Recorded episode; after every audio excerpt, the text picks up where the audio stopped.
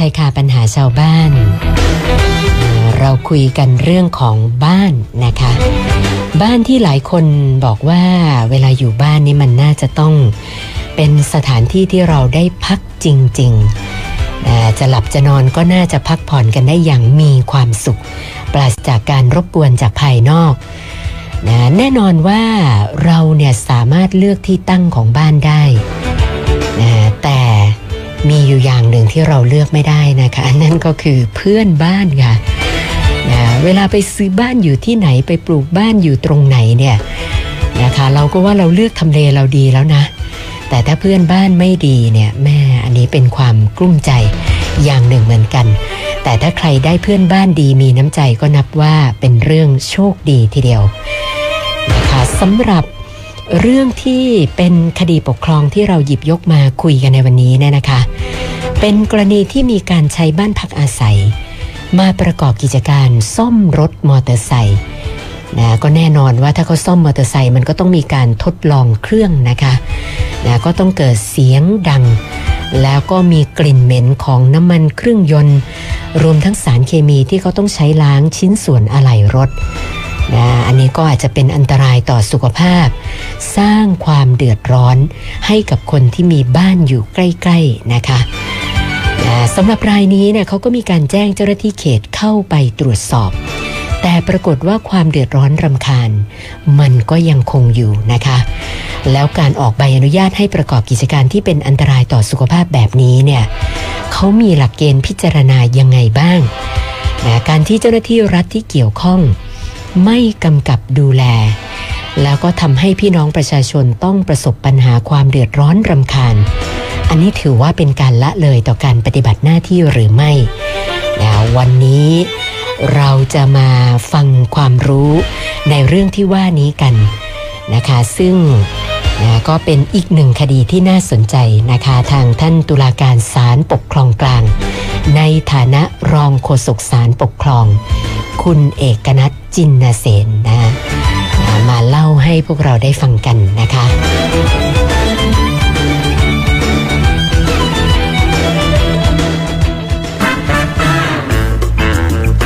กฎหมายชายคาปัญหาชาวบ้าน โดยสารปกครอง สวัสดีค่ะท่านรองค่ะ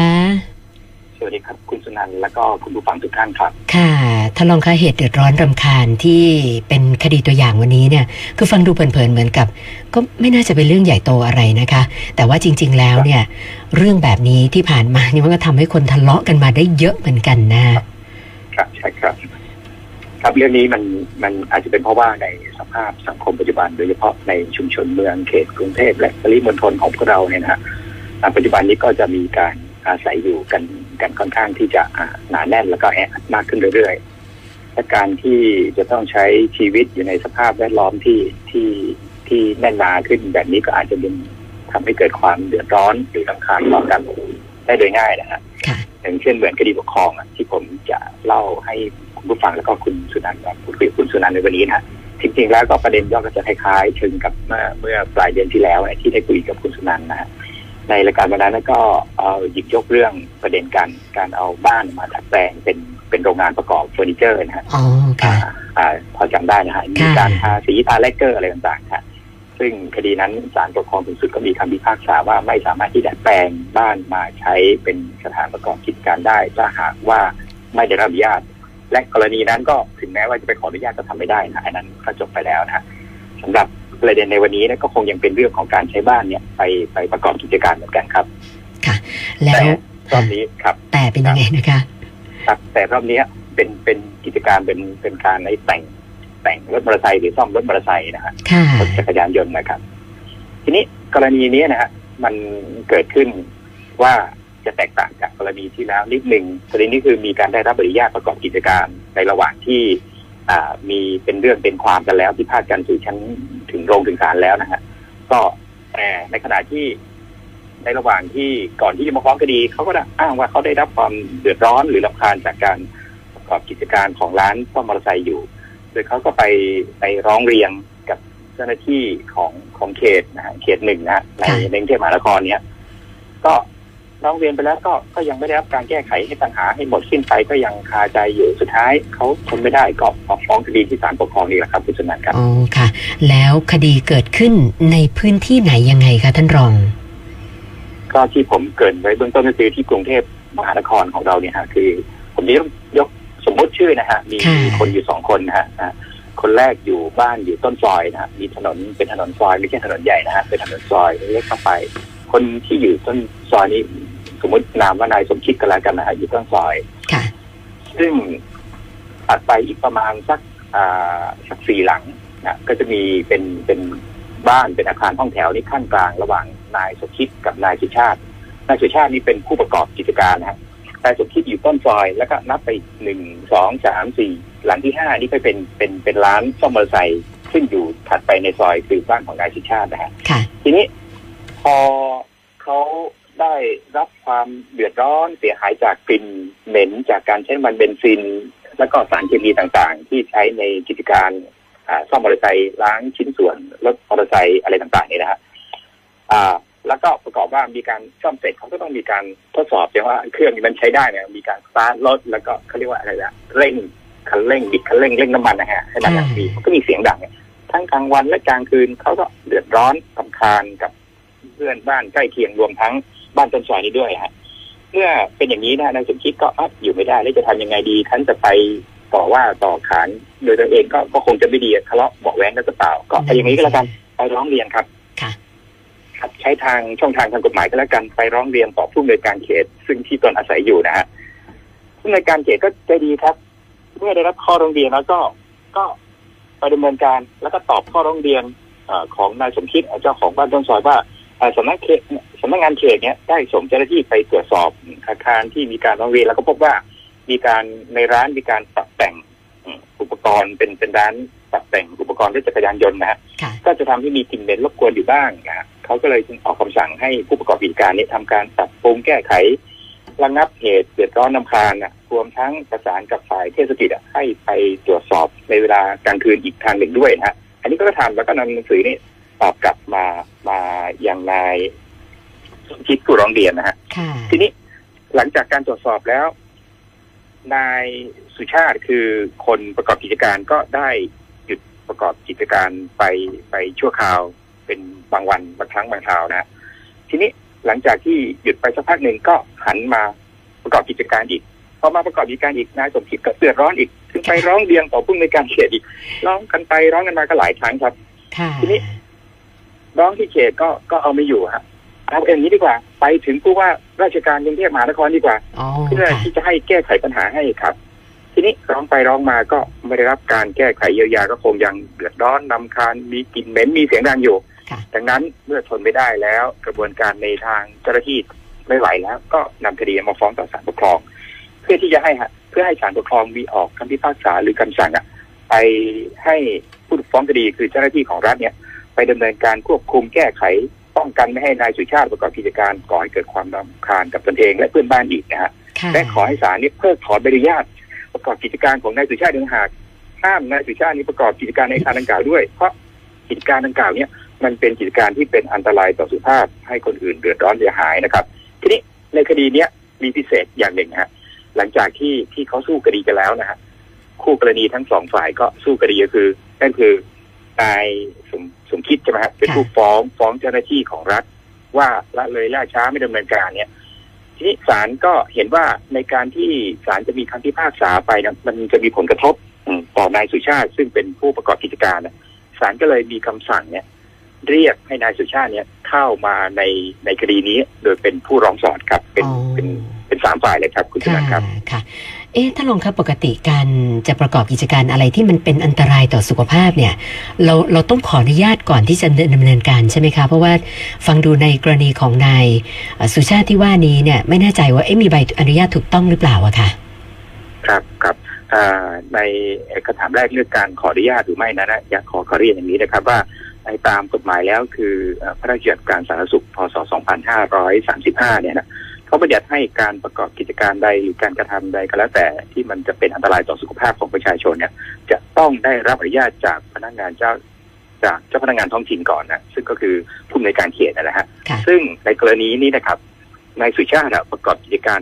ซ่อมรถจักรยานยนต์หรือมอเตอร์ไซค์เนี่ยที่ที่เรียกว่าสายแว้นอะไรต่างๆเนี่ยฮะค่ะแต่งซิ่งอะไรต่างๆเนี่ยกฎหมายกำหนดไว้นะฮะว่าเป็นกิจการที่เป็นอันตรายต่อสุขภาพนะฮะเอ่อทีนี้ ดังนั้นการที่นายสุชาติจะประกอบกิจการดังกล่าว จะต้องมีการขออนุญาต และจะต้องมีการกำกับดูแลการประกอบกิจการ ทั้งนั้นทั้งนี้ไม่ว่าจะเป็นโดยผู้ดำเนินการเองนะคือนายสุชาตินี้จะต้องดูแลปฏิบัติเกี่ยวกับไอสภาพ หรือสุขลักษณะของสถานที่ดังกล่าว รวมทั้งมีการควบคุมเพื่อที่จะไม่ก่อให้เกิดปัญหามลพิษในสถานกิจการของตัวเองนะแล้วก็ไม่ก่อให้เกิดอันตรายต่อสุขภาพใหม่ของประชาชนด้วยนะฮะสรุปในประเด็นแรกในในเรื่องแรกเนี้ยที่คุณสุนันท์ถาม จะต้องมีการขออนุญาตไหมนี่ก็ต้องตอบว่าต้องขออนุญาตก่อนนะฮะค่ะและส่วนที่สองที่ว่าเอ๊ะแล้วแล้วมีใบอนุญาตนี่มันถูกต้องไหมเนี่ยฮะที่ถามว่าอย่างนี้นะครับค่ะอันนี้จากข้อเท็จจริงในคดีนี้ก็พบว่า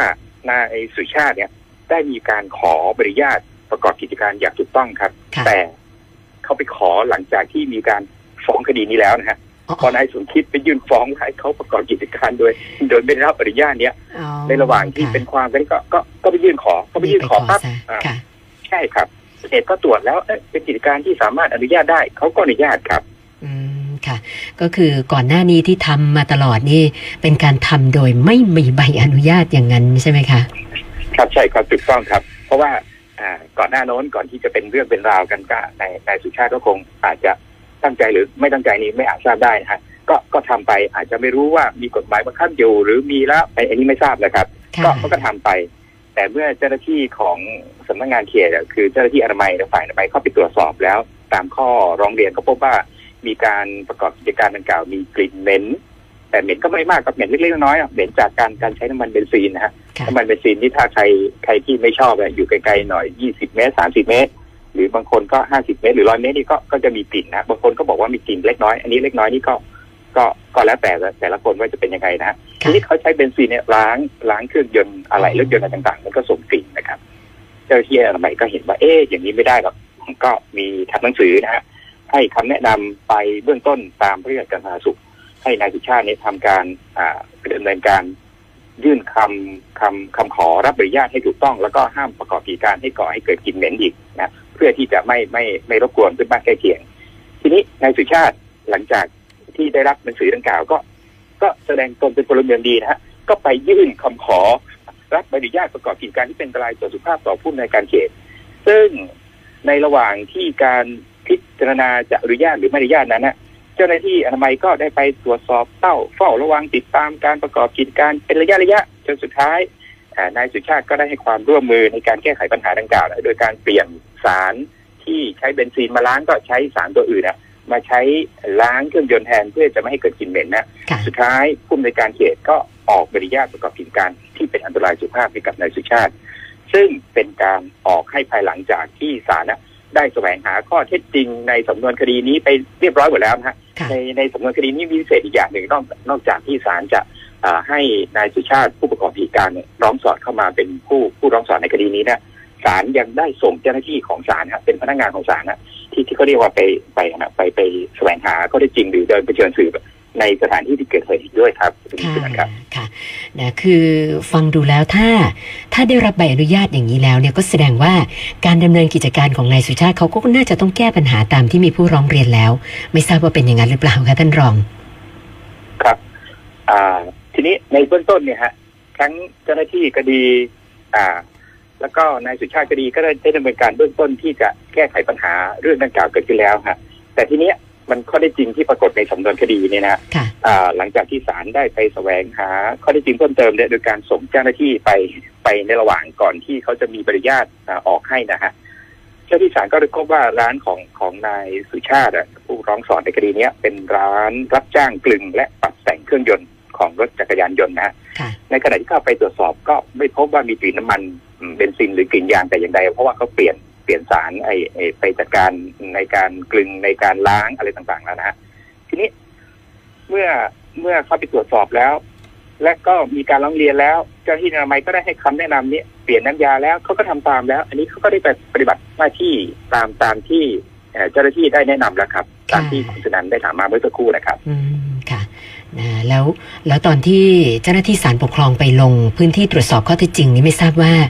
นะคือคือวันที่ไปเนี่ยอาจจะไม่เจออะไรนะทุกอย่างโอเคหมด แต่ว่ามีการไปพูดคุยกับเพื่อนบ้านรายอื่น ๆ รอบๆไหมคะว่าว่าเป็นยังไงกันบ้างอะค่ะครับครับด้วยเจ้าหน้าที่ของศาลลงไปแล้ว ก็มีการตรวจสอบทั้งหมดฮะโดยไปไปดูไปถ่ายภาพไปทำอะไรมา แล้วก็มีการสอบถาม เพื่อนบ้านชาวบ้านที่พักอาศัยบริเวณใกล้เคียงกับอาคารนะทั้งสองฝ่ายไม่ไม่ได้รับฟังข้อเท็จจริงฝ่ายเดียวนะรับฟังข้อเท็จจริงจากเพื่อนบ้านของผู้ร้องเรียนด้วยของคนประกอบกิจการนะฮะทีนี้ทั้งสองฝ่ายก็ได้ได้แก่พี่สาวของนายสมคิดผู้ฟ้องคดีเองส่วนหนึ่งเนี่ยซึ่งพักอาศัยอยู่ในบ้านหลังเดียวกัน รวมทั้งพักอาศัยเพื่อนบ้านที่พักอาศัยอยู่ใกล้เคียงหรือติดกัน รวมทั้งบ้านตรงกันข้ามกับนายสมคิดรวมไปถึงผู้ประกอบกิจการร้านอินเทอร์เน็ต ซึ่งอยู่ฝั่งตรงข้าม กับบ้านของนายสมคิด และอยู่เยื้องๆกับสถานประกอบกิจการของนายสุชาติ ซึ่งเป็นผู้ร้องสอนในคดีนี้ด้วย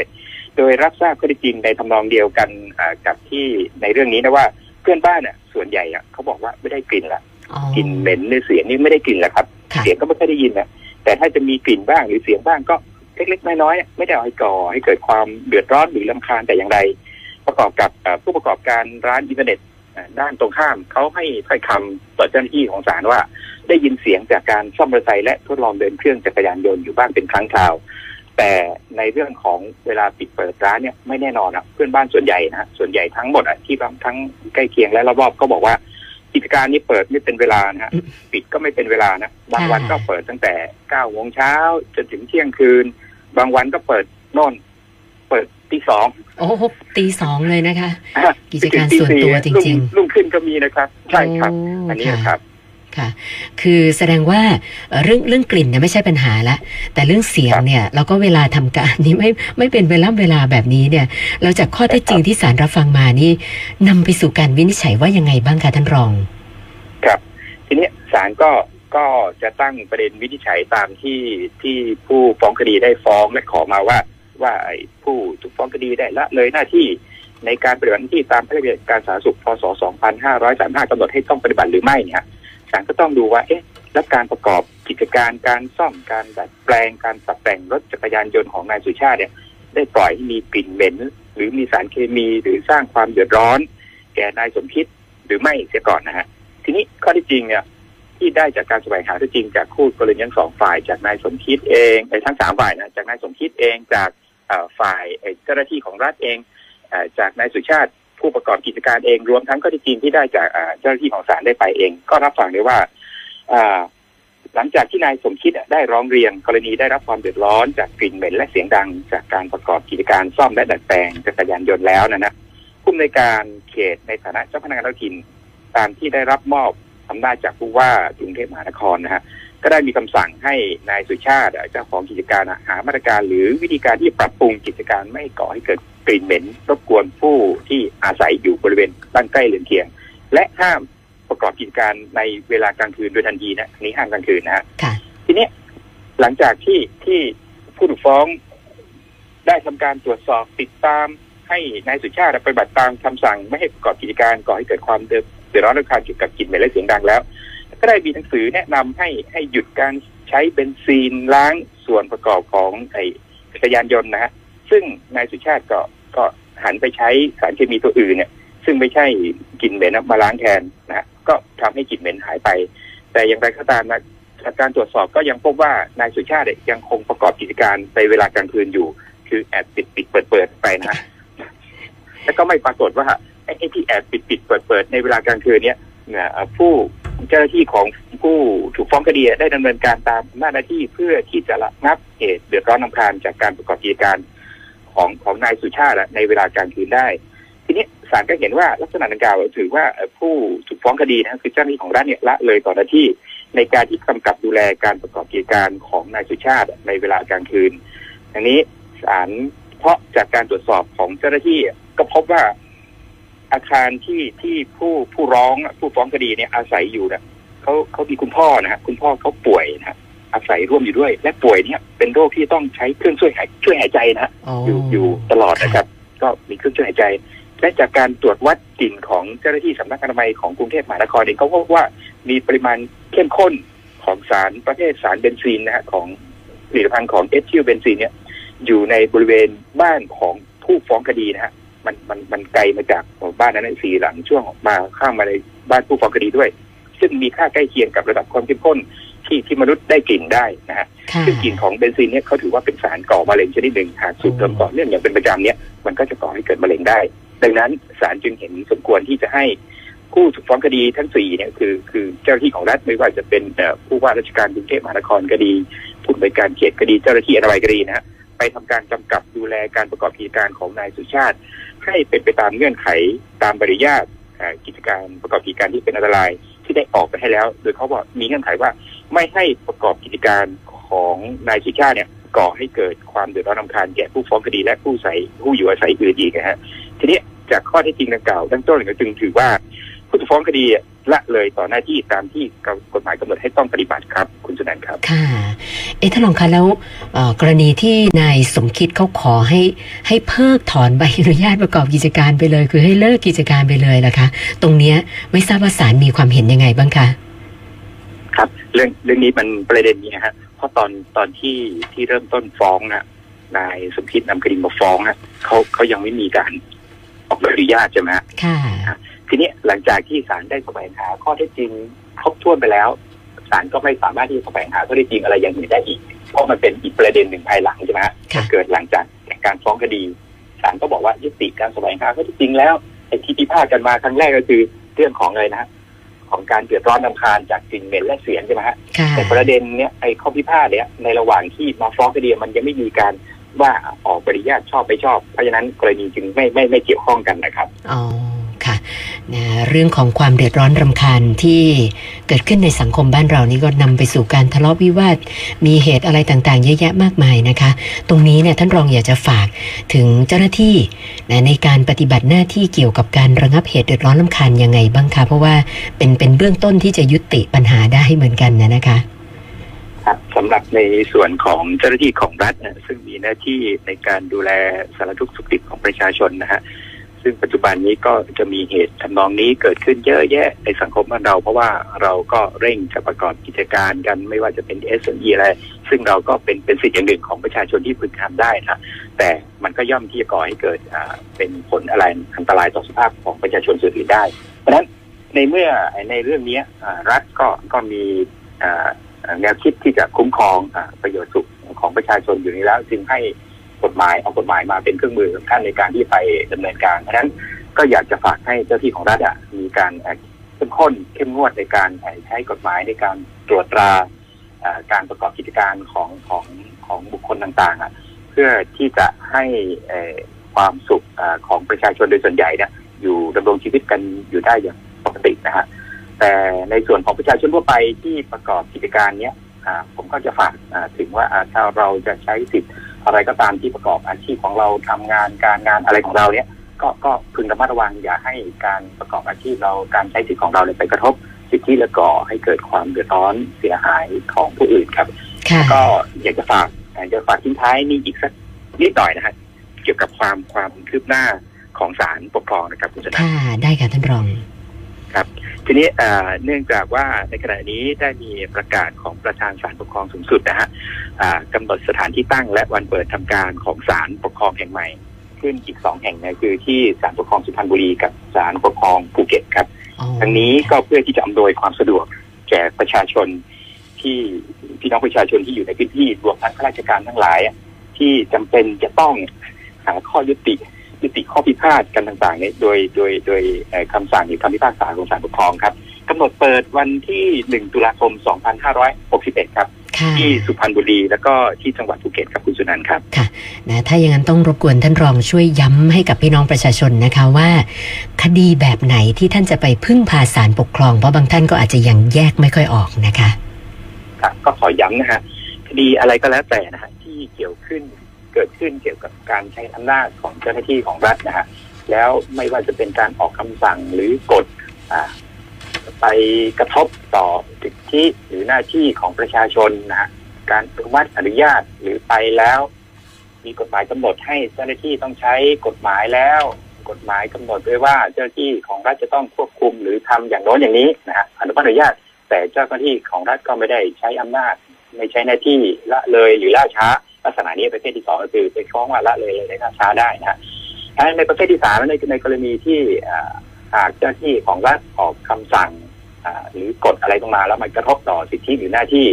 หรือไม่ทำหน้าที่ละเลยต่อหน้าที่แล้วก่อให้เกิดความเสียหายของประชาชน ประชาชนก็สามารถที่จะมาฟ้องเป็นคดีละเมิดเรียกค่าเสียหายจากการปฏิบัติหน้าที่หรือไม่ปฏิบัติหน้าที่ของเจ้าหน้าที่ของรัฐได้นะในส่วนที่สามก็จะเป็นเรื่องของข้อพิพาทเกี่ยวกับสัญญาทางปกครองนะ สัญญาทางปกครองคือสัญญาที่เราไป